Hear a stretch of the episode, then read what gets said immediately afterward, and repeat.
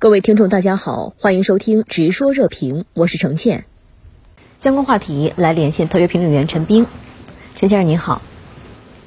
针对佩洛西窜台，中方打出了反制组合拳，露出绕台军演外，还暂停从台湾输入水果鱼类，同时停止向台湾输出天然砂。那么您对此怎么看呢？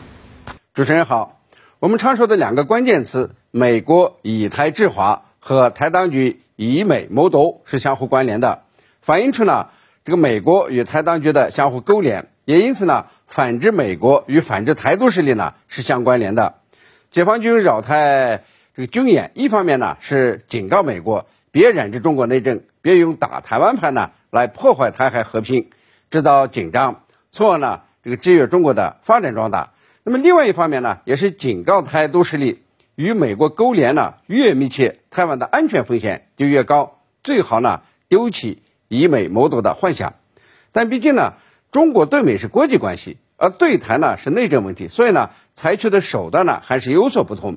暂停从台输入食品或者输出这个天然砂到台湾呢，有食品安全不过关的问题。当然呢，也让人容易联想到政治原因。佩洛西窜访台湾，一些台湾同胞呢是不欢迎的。那么他到达台湾以后，也有抗议人群要他滚出去，别惹麻烦。因为呢，他窜访台湾，除了给自己贴金以外，给台湾民众呢带不了一点好处，恰恰相反是百害而无一益。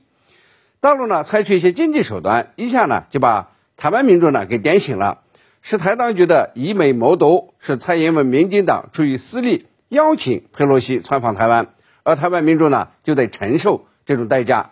要是台当局呢坚持一个中国原则，不邀请、不待见美国政客，那么这些损害民众利益的事情呢就不会发生。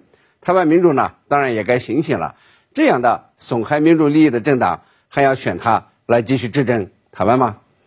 嗯，就外媒今天在外交部记者会上提问佩洛西会否面临制裁，华春莹回应该来的都会来。那么您对此有何评论呢？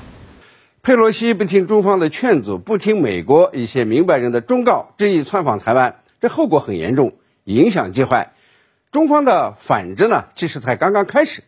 一些国内网友可能想象呀，这个昨晚佩洛西降落台北松山机场前后呢，有枪声或者是近距离的军事动作才是反制。恰恰相反，没有枪声呢，才显示了中国的大气和风险管控能力。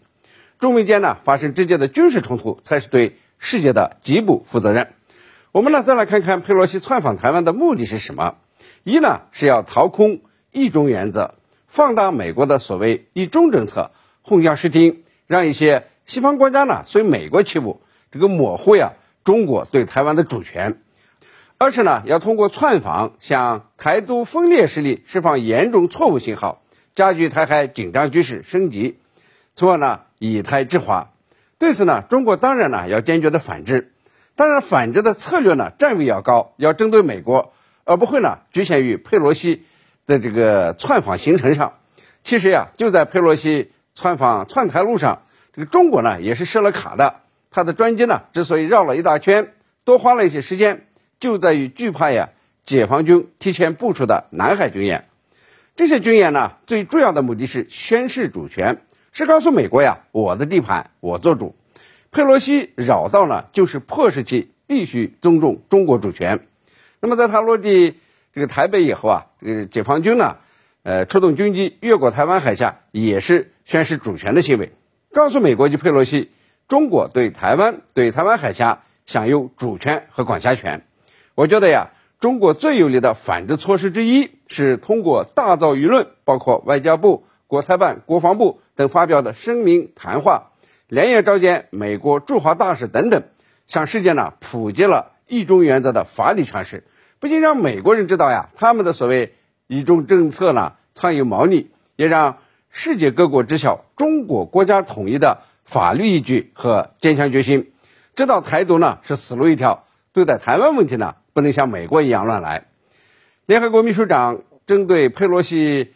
窜台呢发表了讲话，说呀，这一中原则呢，就是世界上只有一个中国，中华人民共和国政府是代表中国的唯一合法政府。看看，这不是把美国破坏台海和平的伎俩给撕开了吗？但是呢，这只是中国反制美国的开始，后面的大招还有。你比如说呢，即将展开的扰台军演，被台湾媒体呢看作是心通封锁台湾海空三天。那么从小事来看呢，封锁台湾意味着台湾的芯片出不去，那么美国经济呢必受影响，很多产业包括军工呢都得停下来。从大局看呢，封锁台湾说明了中国有能力收复台湾，可以断了美国军事协防台湾的念想。更断了台独图谋。既然佩洛西呢不听招呼执意窜台，既然呢美国政府对一中原则含糊其辞，那么中国呢就用反制行动呢把这些问题给理清楚了。我相信呢今后还有大招出来，中央加强反毒促统呢可不是说说而已，一定会有更多的实招，更多的硬招高招。好的，谢谢陈先生在线与我们分享您的观点，谢谢。